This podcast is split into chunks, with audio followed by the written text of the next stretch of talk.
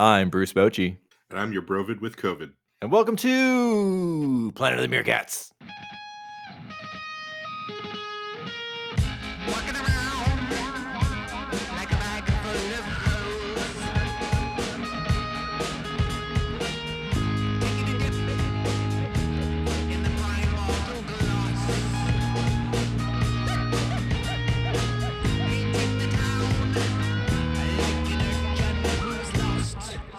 So you have COVID. I do. Asymptomatic, so I feel really stupid. I've been quarantining in my house, which means basically I've, I've locked myself in a room away from my wife and kids and mm-hmm. don't leave unless I need to use the bathroom or like shower in the morning or something. You're really bored right now. I am. I've watched two and a half seasons of Cobra Kai. what do you think about Cobra Kai? I'm really enjoying it, actually. It's really good. It seems so. Did did you ever watch How I Met Your Mother? Uh, I watched a little bit of it. So Barney Stinson, Neil Patrick Harris's character, famously had a riff where he was going on and on about how Johnny Lawrence was the real hero of Karate Kid and not Daniel Mhm. LaRusso, and that's sort of like that that train of logic taken to the extreme. Was that the actual inspiration for the series? I don't know. I wouldn't be surprised, but uh, it's sort of like uh, bits of Karate Kid get retold from Johnny Lawrence's perspective, and Daniel Larusso. He's become sort of a, a co-protagonist, but at least at the beginning, he was just sort of like an asshole. I I watched I think the first two episodes of season one, and Yeah. I I kind of fell off. But I have some friends who are obsessed with it to the point that they have like Cobra Kai merch. Like they they were matching Cobra Kai sweatshirts. well, it's like there's a lot of karate going on in the valley. I don't know. I outside of like driving past a karate dojo, I've never mm-hmm. actually seen anyone in real life doing karate. And in this show, like random karate brawls break out every other episode. Isn't that the dream, really, that you would just see people putting to use the skills that they learn in real life? I don't want to see anyone getting hurt, right? I'm not I'm not for random violence, but if there's going to be random violence, like do like do karate. Don't do don't bust out your gun and shoot somebody. Like engage in a like spar with them and show show some real skill in your in your fighting. Well, and that's one thing. All these kids in the show, I mean, obviously the adults too, but all these kids in the show really do have skill. Like they've obviously trained up and know what they're Mhm. doing. Um, Mhm. But there's there there's an episode I watched the other day where they're throwing a party and all of a sudden a little boy gets thrown through the window and then the Cobra Kai run in and there's a big brawl in the house. Uh, I've so the Cobra Kai are they're the good guys, right? Well, sort of. So Johnny Lawrence, he he's sort of a down on his luck loser in his fifties, and he decides to bring Cobra Kai back because he Mhm. he's one of those guys that peaked in high school, and so he starts training the Cobra Kai, and then Daniel Larusso's down the street, and they obviously bump heads, uh, and then Daniel opens up the Miyagi Do dojo, and so they're like at loggerheads. And then John Kreese, who was Johnny Lawrence's karate evil karate teacher from the first Karate Mhm. Kid, shows up and takes over Cobra Kai. So Johnny Lawrence forms the the Eagle Fang dojo, which ends up merging with the Miyagi Do dojo. So now at this point, the Cobra Kai are actually the bad guys. Okay, okay, okay. Because I wasn't sure if they named the whole series after the bad guys. I mean, that's a bold move. Yeah, I was thinking about that, and I think it's more like whether or not they're the good guys or the bad guys, the series really revolves around them. They're the ones that are driving the narrative. So I think Mhm. it makes sense. It also makes for a pretty cool logo. Although Yeah. I, I just want to point out, e- Eagle Fang is a hilarious name for a dojo since eagles don't have fangs. I mean, it's it's got to be a eagle snake hybrid, right? You're combining you're combining the the most fearsome elements of the snake with an eagle, which is just badass.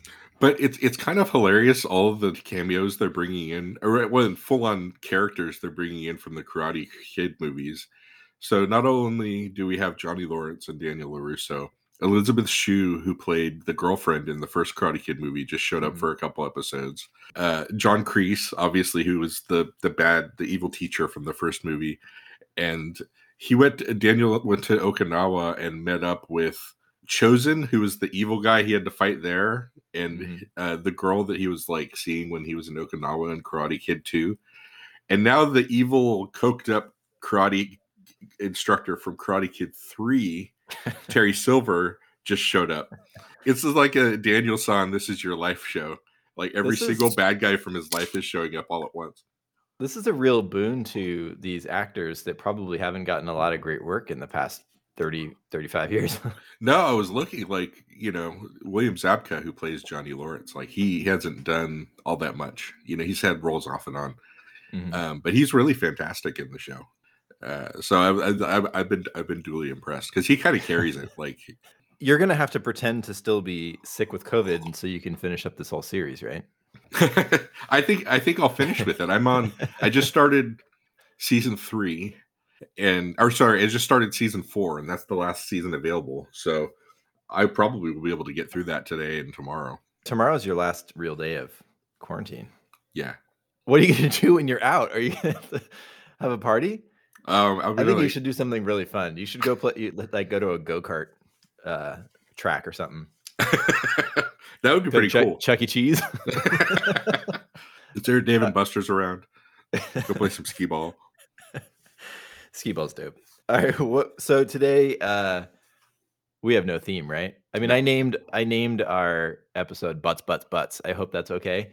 I like I like butts. I can't lie. butts, butts, butts. I'm surprised that Motley Crue never had a song called "Butts, Butts, Butts." Speaking of Motley Crue, I shared a meme this week about the parental advisory sticker. Yes. and someone had made a joke that uh, it's like the hardest logo that anyone's ever created, and it's like if you're a kid and you see that, you're like, I have to have whatever is behind that sticker. It's the sticker sticker equivalent to borrow from Karate Kid of like a shuriken or nunchucks. I mean, when that came out, that was like right when my timing might be off, but it's like it's like kind of coincided with gangsta rap, right? Yeah. And it felt like a gangsta actually created that logo. Like it was the perfect logo for gangsta rap. It felt like there was a synergy there, and um, it just made all of those albums so much cooler. Like I remember buying the Warren G whatever album had Regulate on it, and it had that sticker, and it was really big, and it was like, fuck yeah, I'm ready, Yeah.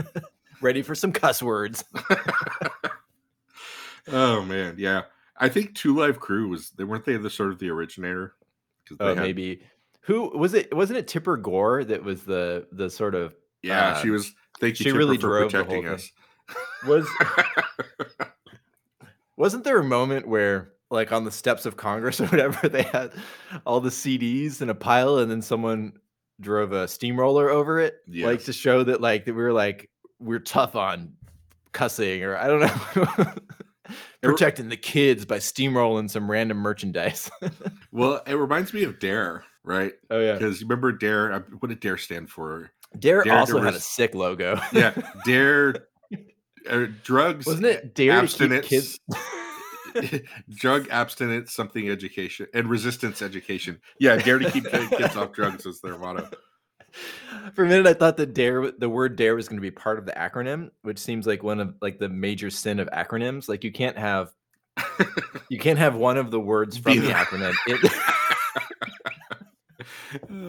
well, I remember. Uh, well, recently Zendaya got some fla- uh, some flack because she stars in a show called Euphoria, and her character ro- wore a shirt that used the Dare logo, and underneath it said "Drugs are really excellent." but honestly, I learned more about drugs from Dare than uh, anybody. And while I Oh, yeah. become a drug head, like I don't think I would have known about Quaaludes and uh, all that stuff and, and, and barbiturates until. Uh, I know. I feel like they, they gave like free free education for people looking to get into drugs. It's like, okay, now I know all the drugs that I want to try. Thank you, Dare. I know it's, it's almost like the the the the adults in the 80s and 90s were like didn't understand how cool they were making bad shit seem like. all right, Dave, you wanted to talk about you wanted to do a tribute to Arthur. Okay, so Arthur, Arthur the Aardvark, he has a TV show. It started in uh, 97. It's gone for 250 episodes, and it's just about to end. And uh, way back when, I had a dispute with Comcast, and so we went without cable or satellite or anything for quite a while. And so all we had were channels, and the one that came in best, of course, was Channel Six. And every morning, Bronwyn and I would end up watching Arthur before we left for work, and it's a really good show you know, it dealt with a lot of issues that you don't normally see dealt with in kids' cartoons, from like kids dealing with divorce. There's a bully in the show, and he ends up becoming like a main character. Like it's it was for a show about animals, it was really humanizing. There's even a show where the little sister learns to cuss, and half the show is bleeped out, and it's hilarious. That's awesome. Um, and they reveal that Arthur's teacher, who the kids see him as like this tyrant, but like it's sort of a with a wink and a nod to the parents, Mr. Rat Ratburn. He uh he's actually you can tell he really li- like loves and cares for the kids and, and wants what's best for him and he's a really good teacher. And they reveal in the show that he's uh married in, in a same-sex marriage. And they dealt with that like really tastefully and the show's just it's really good Mm. and uh, it's it's ending. So I just wanted to to pour one out for Arthur. Nice. Where do you fall on the Neil Young versus Joe Rogan situation, Dave? I mean, on one hand, you know, let me just say fuck Joe Rogan. You Mhm. know, uh, I think he he has a pedestal and he uses it for to spread all sorts of crazy lies and conspiracy theories. Uh, but on the other hand, Spotify is is a platform. So I, I I definitely fall on the Neil Young side, but I'm not. I don't think as anti Spotify as some. I'm anti Spotify for a lot of reasons, and I've been a Spotify premium subscriber for a long time. I read something today that really resonated with me, which is like the the expectation that for ten dollars a month we can access all the music in history is just like it's unrealistic, right? We're not creating the economic conditions for musicians to make a living, and so how can we expect that great music is going to be made if there isn't a really a way for musicians to make money, especially in COVID when they can't tour? Yeah, Um, so for that, I think Spotify, and you know, in fairness to Spotify, I don't think they ever position themselves as being about artists. yeah, Yeah, I don't know. support support musicians on Bandcamp if you can. yeah. But I do I do want to just give a shout out to Neil Young for being uh, a badass. Well, being a badass, and you know, like I think he really brings this issue to the forefront. You know, his music is Mhm. a big deal, and him pulling Mhm. it from Spotify is a big deal, and it Yeah. puts a a spotlight on on the issue at the very least. Yeah, exactly. All right, Dave, talk to me about Doctor Who. So I was I was reflecting on this the other day. I've been watching through Doctor Who with Abigail, and you know I do lots of things with Nellie as well. But I was just thinking about like how much our tastes are dictated by our or not dictated, how much of our tastes we inherit from our parents. I'm a 49er and a Giants fan. Why? I don't know. Right? It's Yeah. because like I grew up and my parents were 49ers and Giants fans, right? Yeah.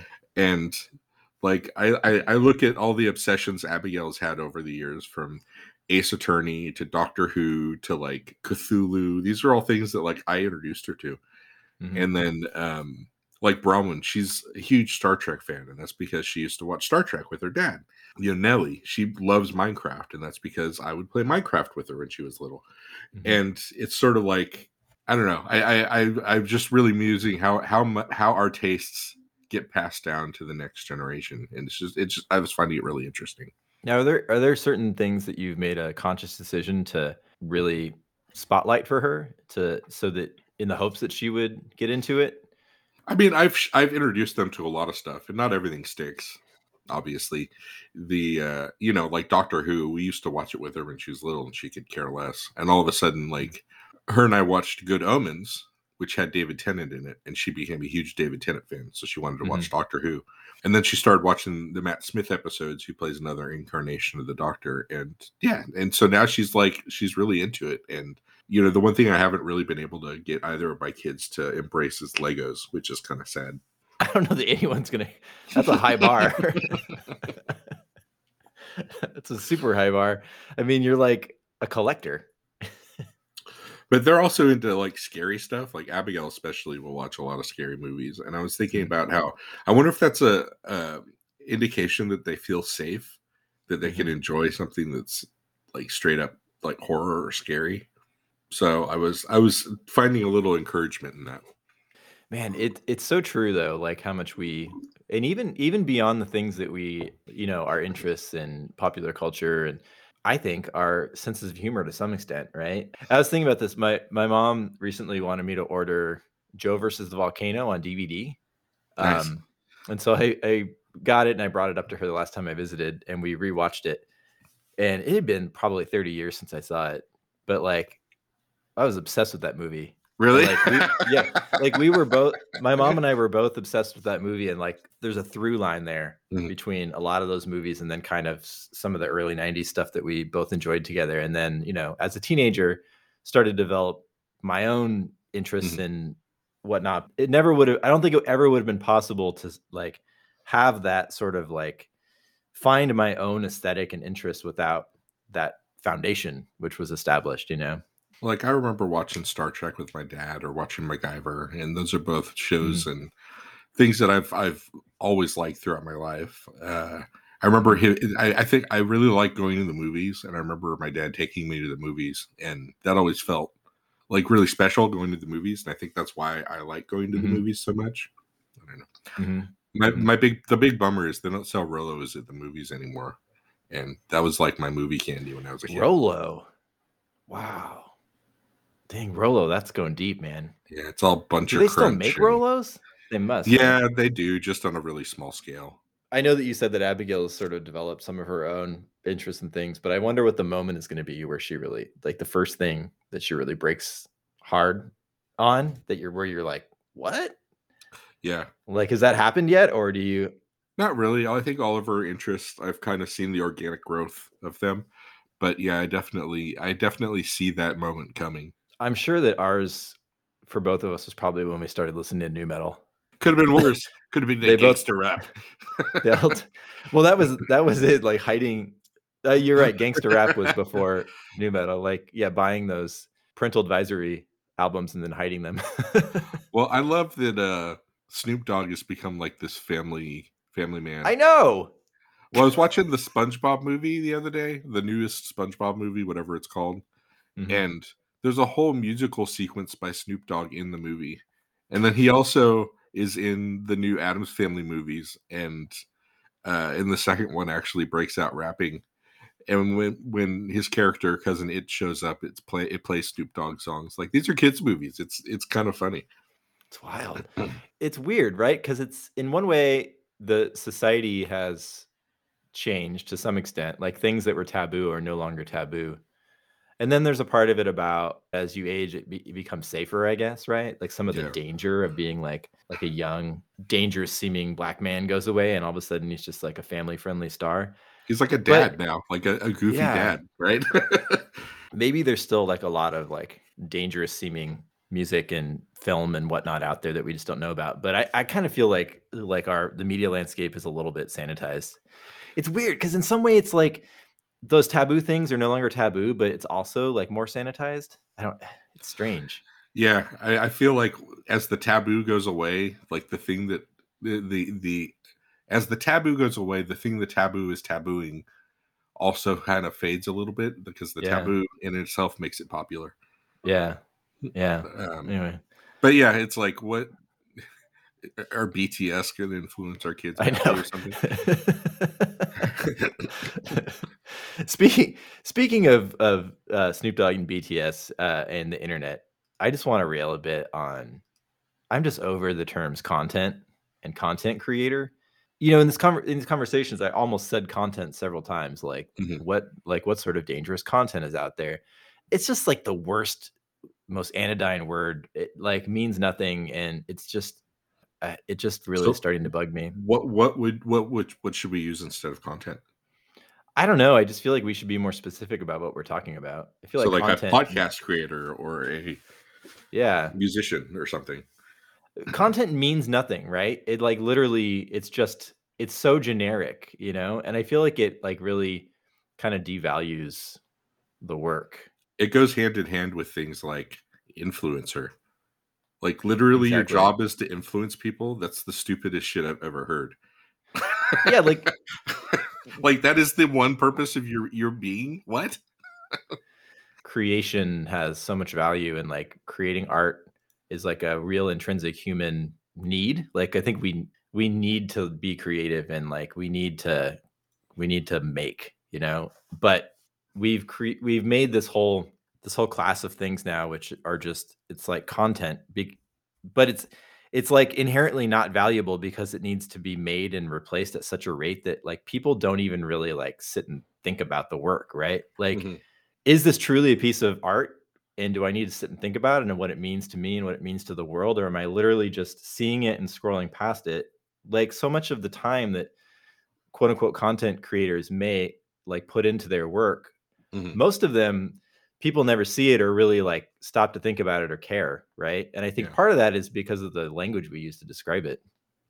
Yeah, I think I think that's a that's a good point. I think it probably has to do with sort of the media landscape trying to grapple with all of this new type of media that's out there and how do you describe Mhm. it right they want to put it in a box when really it's a whole bunch of different boxes and we're kind of growing into growing into um, this new landscape and the terminology hasn't caught up Well, there's the you know it it's definitely hard to describe certain things, right? And I think I think there's also like trying to avoid terms that uh, there's some sort of stigma around, right? I was I was I saw this this thread on Twitter that was kind of about these kind of about sites like OnlyFans and and some sites similar to that where where Mhm. the content being created, right, is like like vaguely associated with pornography, right? It's Mhm. like it or might not explicitly. strictly be new yeah it might it might have nudity it might not but some of it might be like closer to cosplay It- like there's this whole gray area around it right? And so because there's a stigma attached to it i think people who are who are creating you know art within that space like would kind of prefer to keep it more general than to just say like i'm creating you know erotic art. Um to kind of just avoid that stigma. I don't know. I mean, I think I think you're right that like we're just at the cusp of this, and so the the language to describe it hasn't caught up. But instead, we've relied on the most generic terms that just makes it seem like like a commodity. You know? anyway, so let's let's switch gears and talk about uh, the SCOTUS. This is week second week in a row we're talking about the Supremes. Yeah, so Stephen Breyer is leaving the Supreme Court. He's been on it since the 90s. So he, he's the senior justice right now who's been on it the longest. He's been sort of a progressive slash liberal stalwart um, on that side of the court. And when Biden ran for office, he- famously pledged to appoint a black woman to the Supreme Court, which I'm sort of like, okay, yeah, that makes sense. Like, and now he's being uh, attacked on the right Mhm. because apparently he shouldn't be using race and gender to make his Supreme Court selection. And I would just say, you know, in response to the 90, 99% of Supreme Court justices who have been white mailed, white males, like what? Mhm. Like, there's no reason why the Supreme Court shouldn't Also, reflect the demographics of our country. Also, identity has been obviously like a huge driver of who gets picked for the Supreme Court. Like, why are there so many Catholics on the Supreme Court? Right? Like, Yeah. Catholic, there's way more Catholics on the Supreme Court than in the American populace, right? so, like, like whether it's religion or race, right? Like, like people are picked for a reason. But the Republicans just- have been shameless about it and have no have no footing to to yeah. to criticize. I mean, eh, the fact that the Supreme Court only now, I mean, right now has three women, and that's the highest number of women that have ever been on the Supreme Court, and this will make four. When women make up half the country, like Mhm. that's just crazy to me. Like women have had the right to vote now for hundred years, Mhm. and yeah, it's. Anyways, while we're on the topic of Biden, uh, I didn't know Biden had a cat at all, nor did I know that his the cat's name was Willow. Uh, but why is this a topic on the list, Dave? okay, so Biden adopted an adorable tabby cat named Willow to go Mhm. along with his dog, who's th- I think the name is like Champ or Colonel or That's the something. most Biden dog name yeah, it's, It's Champ. I don't. I might have the name wrong, but it's something along those lines. It's Chief. yeah, it's like straight out of Paw Patrol. Or, uh, anyways, so uh, he's been getting a lot of flack from the the wackadoos on the right because he brought a cat into the White House, and this is the first cat that's been in the White House since George W. Bush was president when he brought in the cat India. Um, but uh, so I mean, people have been accusing him of you know literally not being a man anymore because he adopted a cat. Like apparently his dick has fallen off because he has adopted a cat. And apparently people are saying that he adopted the cat and got rid of the dog, which isn't true. He just has a cat and a dog now. Wait, But- why? When did when did animals become gendered? Because cats, like if we're gonna if we're gonna attribute this these sort of human characteristics to cats and dogs, right? Cats are are aloof, selfish. Cats sound like men to me. I don't Yeah. know. I, I I agree. But the best the best hot take was from Omar Navarro, who's running for Congress in California's 43rd district. And uh, I'm going to read this. Hold on, let me pull pull this up. He said, "This is a tweet from Omar Navarro, Republican congressional candidate. Joe Biden, Joe Biden having a cat concerns me for the cat's life. These people will sacrifice the poor animal for satanic reasons. What happened to PETA when you actually need them?" And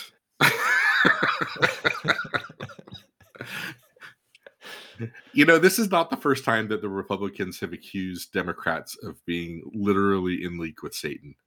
And I, I I've I've long had a theory that if you want to know what the Republicans are doing, watch what they're accusing the Democrats of doing. Mhm. So Mhm. I'm I'm becoming more and more convinced that there's some actual satanic rituals going on in the Republican side. What I mean, the actual Church of Satan seems pretty progressive. So maybe that's where this idea came from. conflating like political stances by the Church of Satan with the Democratic Party. But the Church of Satan doesn't actually believe in Satan. It's more like No, a they- political Yeah. thing, right? It's like a free speech, free, freedom of religion thing. It's sort of like uber libertarian slash like Hedonistic, yeah. libertarian Yeah. hedonistic. Like I'm going to do what I want to do, and uh, you know, for my pleasure. But they Mhm. don't actually worship the Church of Satan. You know, they famously somebody asked them on Twitter, uh, "Well, if you don't worship Satan, who or if you don't believe in Satan, who does?" And their response was Christians. what is the real theology behind worshiping Satan? Um, is it literally just working in antithesis to the beliefs of Christianity, or is there is there a more like in-depth theology that's been developed around it? Do you know? Um, I mean, from what I know, it's built around a bunch of different heresies and sort of the belief that um, it's it's usually uh, like a Manichaean belief. So unlike Christianity, where God's clearly like supreme over Satan and the Creator, Mhm. um, like people who would worship Satan would believe much more in the the co-equal struggle between good and evil Mhm. um, and that Satan is like a dual opposing force, an equal force to God on the other side. a lot of this is obviously like just for show and it is a response to you know what they consider to be extreme progressive beliefs on the part of democrats. But to me there's it's obviously like another sort of racist dog whistle. Like there's something there in their brains. I think there's some weird connection with like helping people of color equates to something evil. Well, accusing um, people of being Satan worshippers is a you know a long used political tool. You know, if you look back to persecution of Jews over the years, you know they would be accused of literally being in league with Satan Mhm. and kidnapping and sacrificing uh, Christian babies. You know, when Mhm. there was no evidence that any of that was actually happening, they would get accused Mhm. of doing that. And then you go back to like Salem and the witch tri- trials in Europe Mhm. in the the um, Middle Ages, where people would burn burn women at the stake who were different, right? Who Mhm. showed some independence or uh, as a way to make a political strike against another family. And the cat's name is Willow, which is also the name of the witch from Buffy the Vampire Slayer, who eventually turned Shit. evil. oh shit it, it goes deeper wow So I, I, speaking of Satan, I remember um, when I first moved down to San Diego, I watched a little bit of the new Chilling Adventures of Sabrina, uh-huh and in that show, she's a witch, and like it's literally about witches being in league, with Satan. Like the whole first season is about how she's expected to pledge her herself to Satan and doesn't want to. Satan is a character in the show, like You know what? Maybe there's the um what was the it was the little Nas X video where Oh he's yeah. Satan. I feel like that plays a role in it too. Little Nas X obviously being uh, the trifecta of being um, a pop star and being black and being gay. Republicans see that as the ultimate supreme evil. I thought little not like I'm not a huge fan of Little Nas X's music, but I loved how he came out with Old Town Road and got all these like white country music listeners into Yeah. him. They're like, "Oh, he's pretty good. He's pretty good." And the next thing you know, he's like literally having sex with another guy in his next music video, like Well, and dressing up like- as Satan. And yeah, it was like Satan doing doing a lap dance or Satan getting a lap dance from Lil Nas X. It Yeah. was incredible. Like the bait and switch there was amazing. It's like I'm for traditional American values. Now check this out. Nothing more nothing more American than a lap dance. oh, brother, So before we end, I just want to bring up one thing that I think is a real problem with culture these days is we don't have any sort of equivalent to the big dogs shirts or uh, no fear or the the gecko or the Hawaii red sand shirt and then the Yeah. the hyper touch what what what would you call it? Hyper Color? yeah.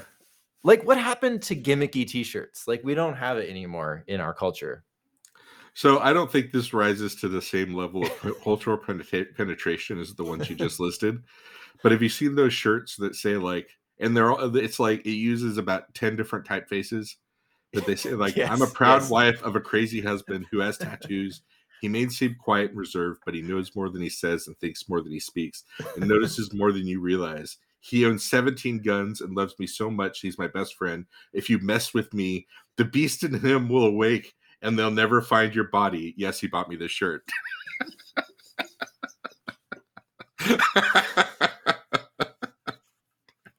so wait you think that that's the current version of the big dog shirt oh man, I don't know, but those shirts Are- just crack me up. I, Are the- kids in elementary school wearing that? My, it's replace it with uh, I am a proud student of a crazy teacher. I hope that your COVID goes well and you're you you pass you pass with flying or you I guess you can't pass with flying colors. You want to not pass with flying colors, right? You want yeah, the test to be I want my test to be negative on Tuesday so I can come back out into the world. I'm gonna go freaking party, man. That's payday. I'm gonna be like making it rain. You're gonna I want you to go buy a jet ski and then send me a picture out there jet skiing on um San Diego Bay or whatever they call it. That would be awesome.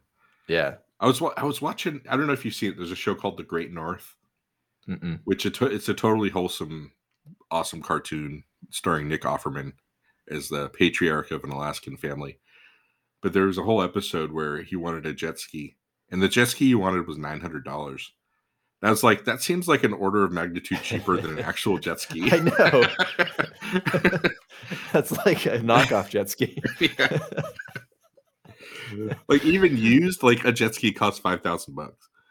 That's like buying a jet ski off of Amazon from one of those like Chinese companies that has the Yeah. like weird made up name, like like where they just put a bunch of English letters together. Like, I got we got this heating, um, like it's not it's not a real heat lamp sort of situation. It's more of like a heating bar. Mhm. It comes on a tripod.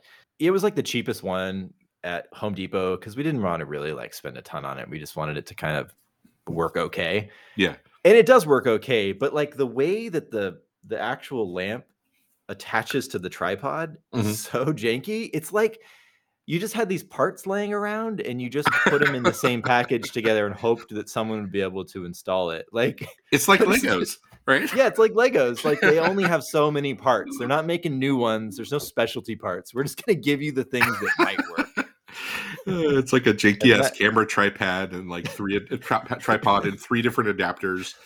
yeah it's like this is the only way we can make this happen at this price point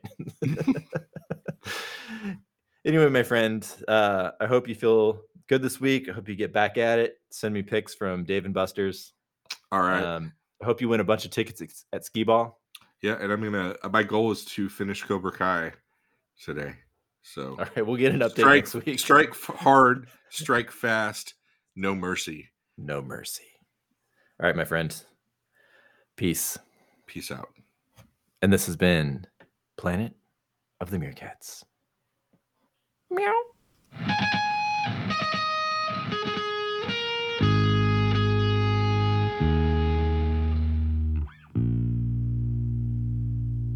The Meerkats are David Garrison and Neil Freeze. Our theme song is by the one and only Tawny Frogmouth. You can subscribe to Planet of the Meerkats wherever you get your podcasts, and you'll find links to all of our social accounts at planetofthemeerkats.com. We're trying to send a little old fashioned positivity into your ears, so your support means a lot to us. Thanks for listening.